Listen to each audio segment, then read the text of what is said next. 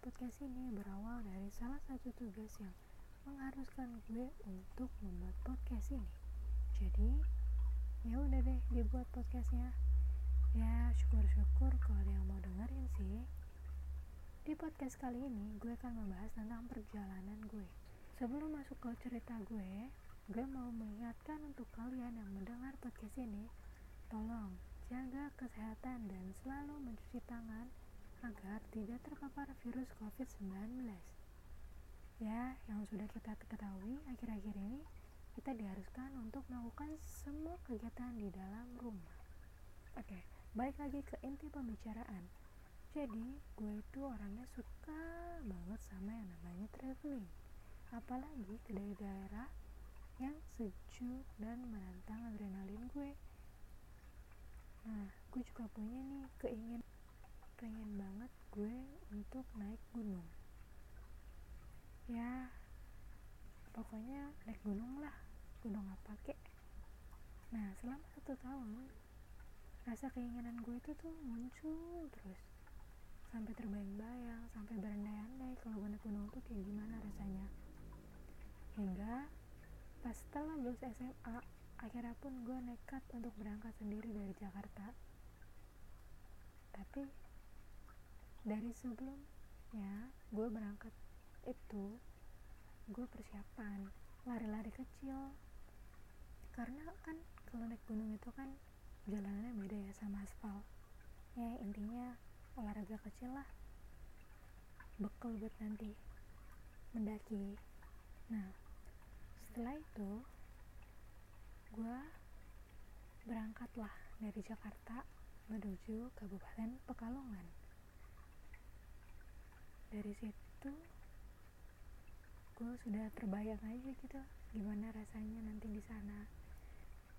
Gue berangkat itu menggunakan bis antar kota. Nah, gue sendiri berangkat dari pagi, perjalanannya itu 5 jam dari Jakarta ke Pekalongan. Jadi Pekalongan itu adalah kampung gue, rumah nenek gue. Jadi gue di sana itu nginep sehari dan besoknya itu bakal dijemput sama saudara gue. Saudara gue ini namanya Rahma. Dia yang bakal ngajak gue untuk mendaki. Nah, setelah gue sampai itu, gue langsung memberi kabar si Rahma bahwa gue sudah ada di Pekalongan, sudah tiba di Pekalongan. Lalu gue mempersiapkan diri untuk istirahat. Setelah itu keesokannya Rahma pun menjemput. Rumah Rahma itu ini tuh dadakan, jadi setelah Rahma jemput siang itu, sorenya kita berangkat. Enggak sorenya, pokoknya hari itu juga kita berangkat menuju Wonosobo, karena yang bakal dituju itu Gunung Prau. Setelah udah bertemu sama Rahma, kita berdua itu menyiapkan konsumsi apa aja yang bakal dibawa dan obat-obatan apa aja yang bakal dibawa buat persiapan. Lalu untuk menyiapkan tenda dan perlengkapan lain-lainnya itu di bagian anak laki. Ya, anak lakinya itu adalah pacarnya si Rahma. Gak pacarnya, nah apa ya, pasangannya, itulah intinya.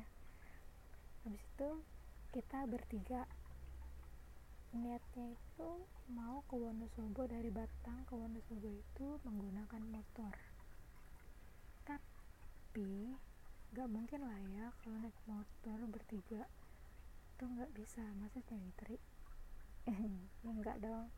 Jadi mau gak mau cowoknya Rahma ini mengajak temannya, walaupun gue itu gak bisa bahasa Jawa ya, di sana masih menggunakan bahasa, ya bahasa kayak gini. Tapi Rahma ngerti dan cowoknya pun ngerti. Gue pun sedikit mengerti tapi gak bisa ngomong bahasa Jawanya. Nah, kalau mengajak orang dadakan seperti ini langsung jalan, apalagi mendaki gunung gitu, itu kayaknya agak susah ya. Makanya itu adalah salah satu masalah atau kendala yang gue alamin untuk berangkat. Akhirnya dari beberapa nomor ditelepon, dari beberapa teman yang dihubungi, adalah satu orangnya pendiam banget. Gue nggak ngerti deh, dia nggak ngerti bahasa gue atau dia yang irit banget bicara. Nah, dia menjadi partner gue untuk naik motor, dan gue naik motor itu jatuhnya berempat kan, berdua. Setelah semua sudah dipersiapkan tinggal jalan, gue mau punya feeling gue tuh kayaknya kurang bagus gitu, feeling gue gak enak. Akhirnya gue ngecek nih diri gue sendiri, apa yang kurang, apa yang terjadi sama diri gue sendiri. Akhirnya gue ngecek diri gue,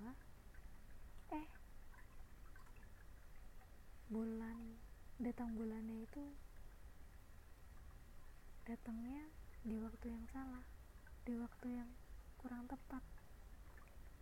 Konon ceritanya biasanya orang-orang itu bilang kalau lagi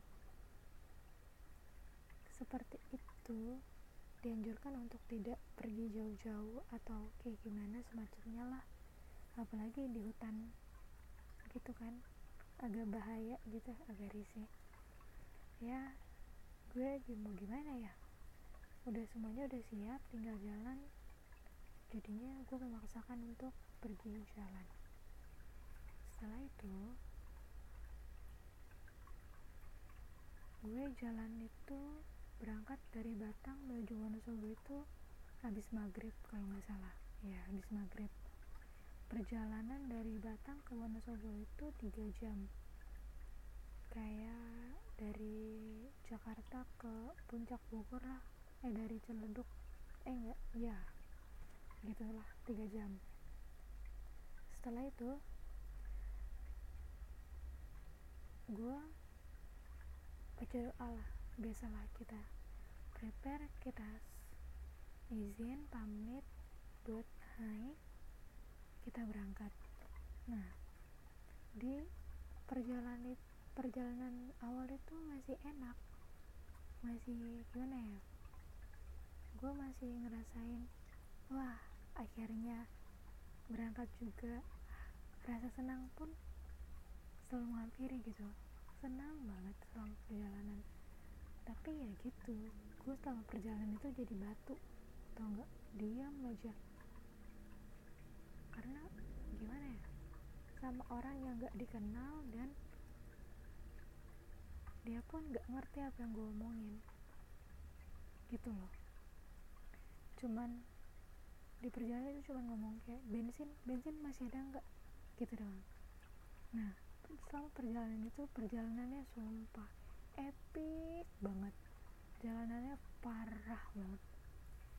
Dari jalanan naik turun, batu-batuan, dari gunung ke gunung,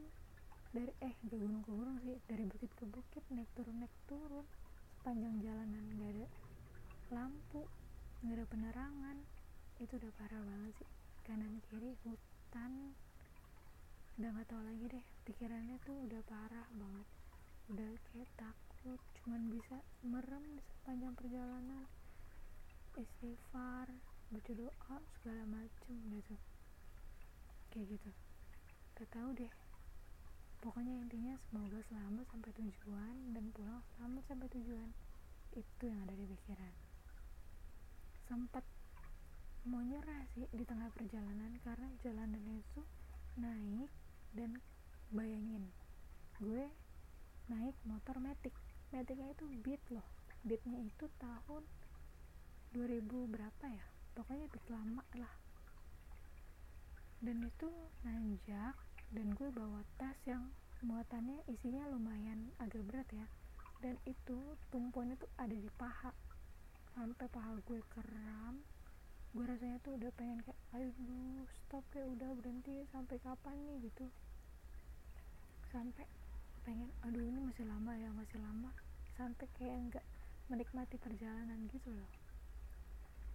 Tapi gue bersyukur aja sih, yaudah gue setiap itu berhenti, pokoknya setiap gue ngerasa gue capek, gue berhenti, bilang ke saudara gue buat berhenti. Akhirnya selama perjalanan itu banyak berhentinya, itu semua karena gue. Ya gitu deh. Terus habis itu setelah udah mau sampai kotanya ya, kota Wonosobonya itu, berhenti di pom bensin,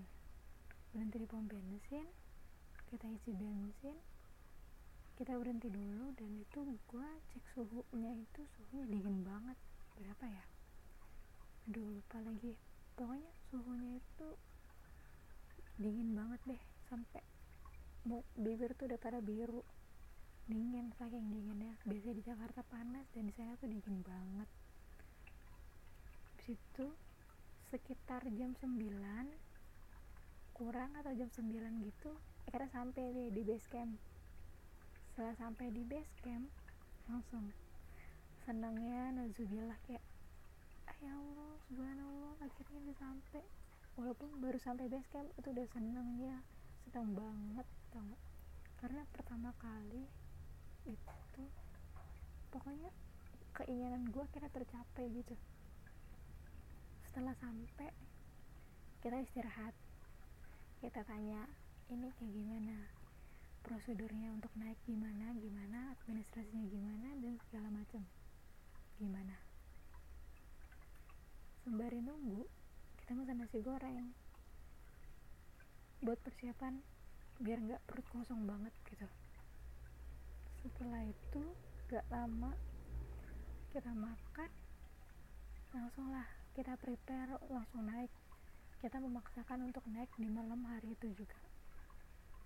Nah, jadi untungnya sebelum berangkat ke sana gue udah olahraga ya kan, jadi ini kayak gue gak mau nyanyiin nih olahraga gue bakal tunjukin gue bisa atau enggaknya gitu ya kan. Yaudah akhirnya trek pertama itu langsung dikagetkan dengan anak tangga. Berapa anak tangga ya, pokoknya banyak deh. Itu pegel banget subhanallah, itu pegel banget. Baru pertama naik aja udah dikejutkan oleh tangga. Itu tangganya lumayan banyak dan itu langsung kayak aduh kok capek ya, baru segitu doang bro, gila, masih kebayang loh. Habis itu dari anak tangga itu langsung jalanan yang agak tanjakan, tapi jalanannya itu masih bebatuan, masih bagus lah, nggak tanah, masih motor masih bisa naik. Di situ keadaannya malam jadi sepi. Kebetulan ada yang naik juga 5 menit lebih dulu daripada kita berempat. Nah jadi karena itu awal gue masih beradaptasi dengan suasana, dengan suhu, dengan segalanya itu, gue sangat merepotkan sih awal-awalnya. Kayak gue yang gak bisa mengatur napas jalannya, terus dengan keadaan yang sangat dingin, dan kanan kiri itu udah hutan, udah banyak pohon gede-gede banget, dan cuma ada satu jalur dan itu cuma ada tali buat pegangan kanan kiri yang menandakan jalan menuju ke sana gitu ya kan. Setelah itu berhentilah di pos 1.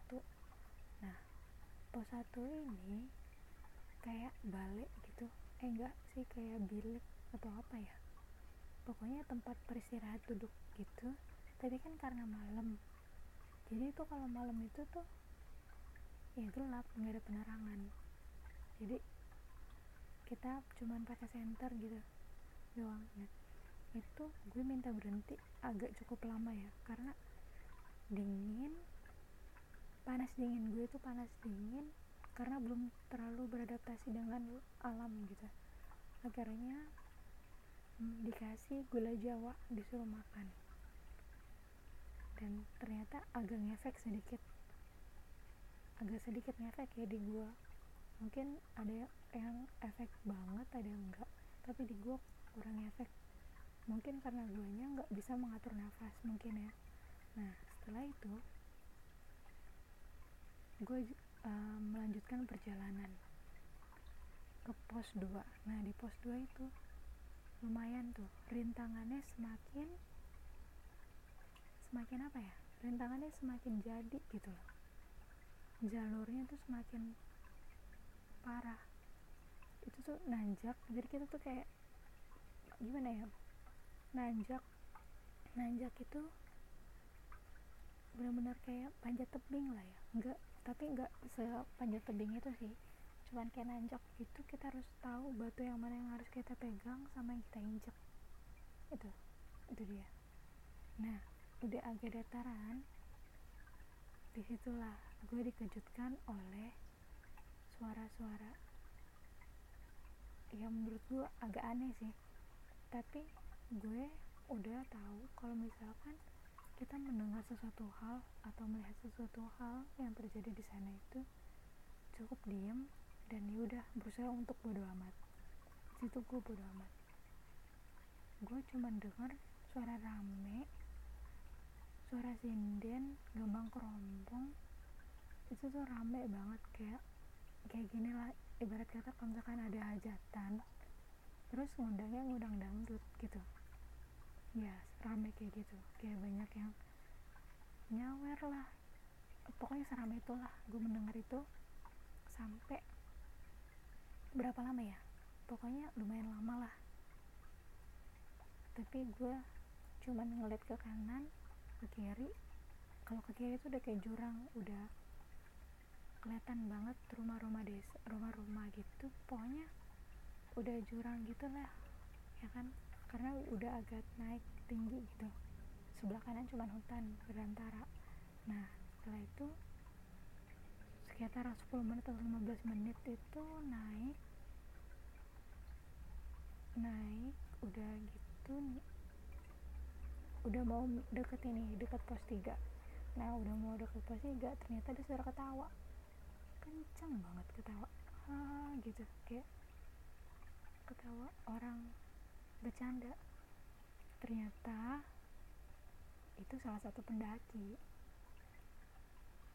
Uniknya mereka ngasih tanda senter dari atas ke bawah, dia teriak kacang gitu, terus ada lagi teriakan dari bawah tur kayak gitu. Itu baru pertama kali gue rasain kayak gitu, sumpah. Terus kayak ada saut-sautan, padahal entah itu orangnya di mana.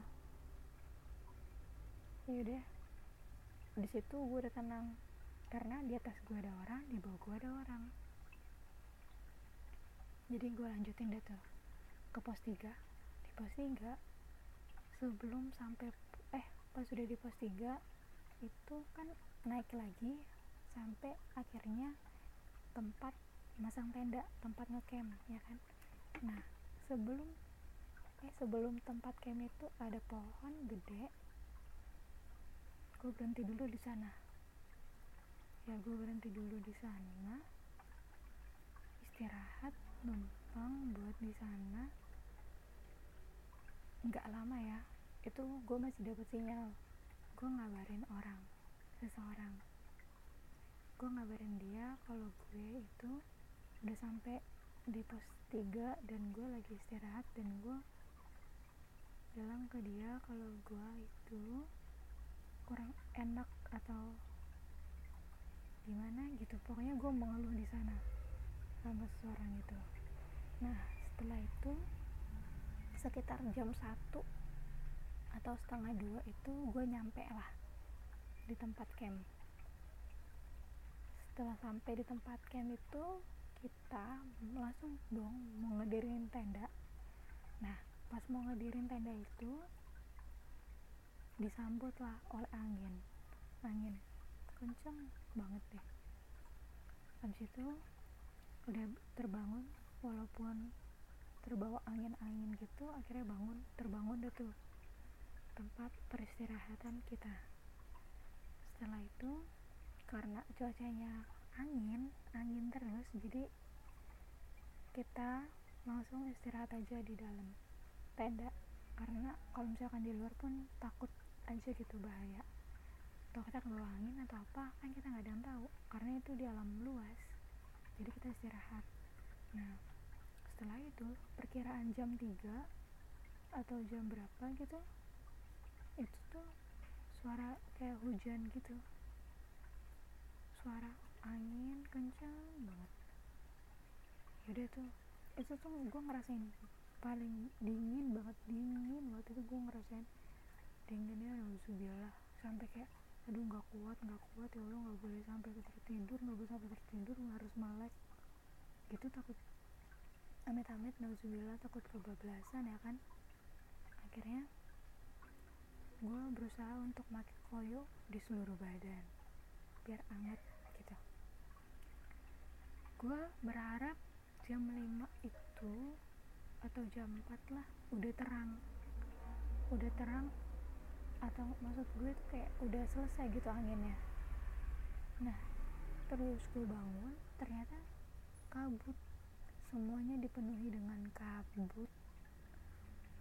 Gue menginginkan tuh ngeliat sunrise yang indah gitu, ternyata yang gue lihat cuman kabut, hanya kabut, dan gak bisa ngeliat apa-apa.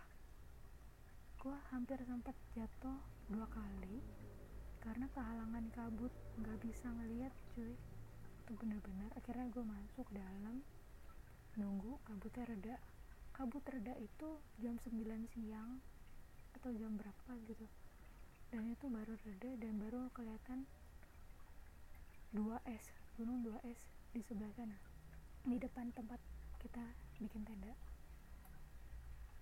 Nah dari situ ya udahlah, gue tuh pengennya rasanya kayak mau di sini aja, tapi tuh di sana tuh walaupun udah terang jam 9, kabutnya nggak ada, anginnya tuh dahsyat banget loh, bisa-bisa ke bawah angin.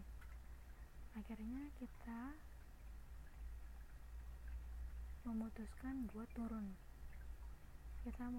untuk turun dan lanjutkan perjalanan pulang.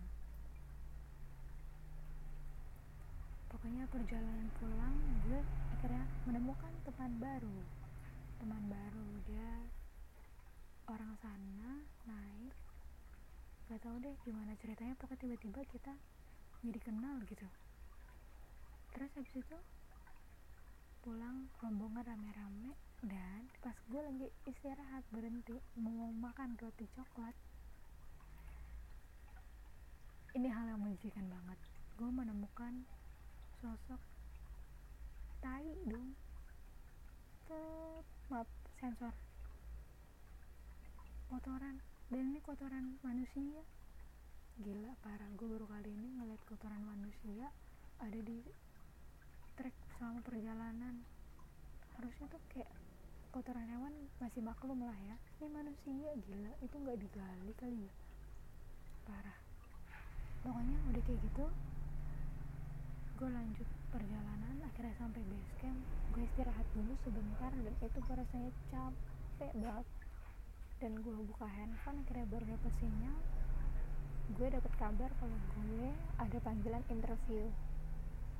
Jadi otomatis gue dengan rasa pengen tetap di sana, tapi ada kewajiban yang harus gue datangin, akhirnya pun gue memutuskan untuk segera pulang, istirahat semalam, besok kannya.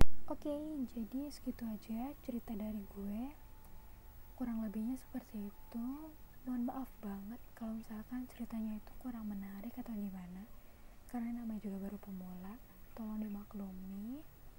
Dari pelajaran yang gue dapet itu, sesuatu yang kita inginkan atau sesuatu yang ingin kita capai itu kita harus kerjakan dengan sungguh-sungguh, dari 0 sampai akhir kita itu harus ikhlas untuk menjalankannya. Jadi cukup itu aja dari gue, thank you yang udah mau dengerin, dan see you.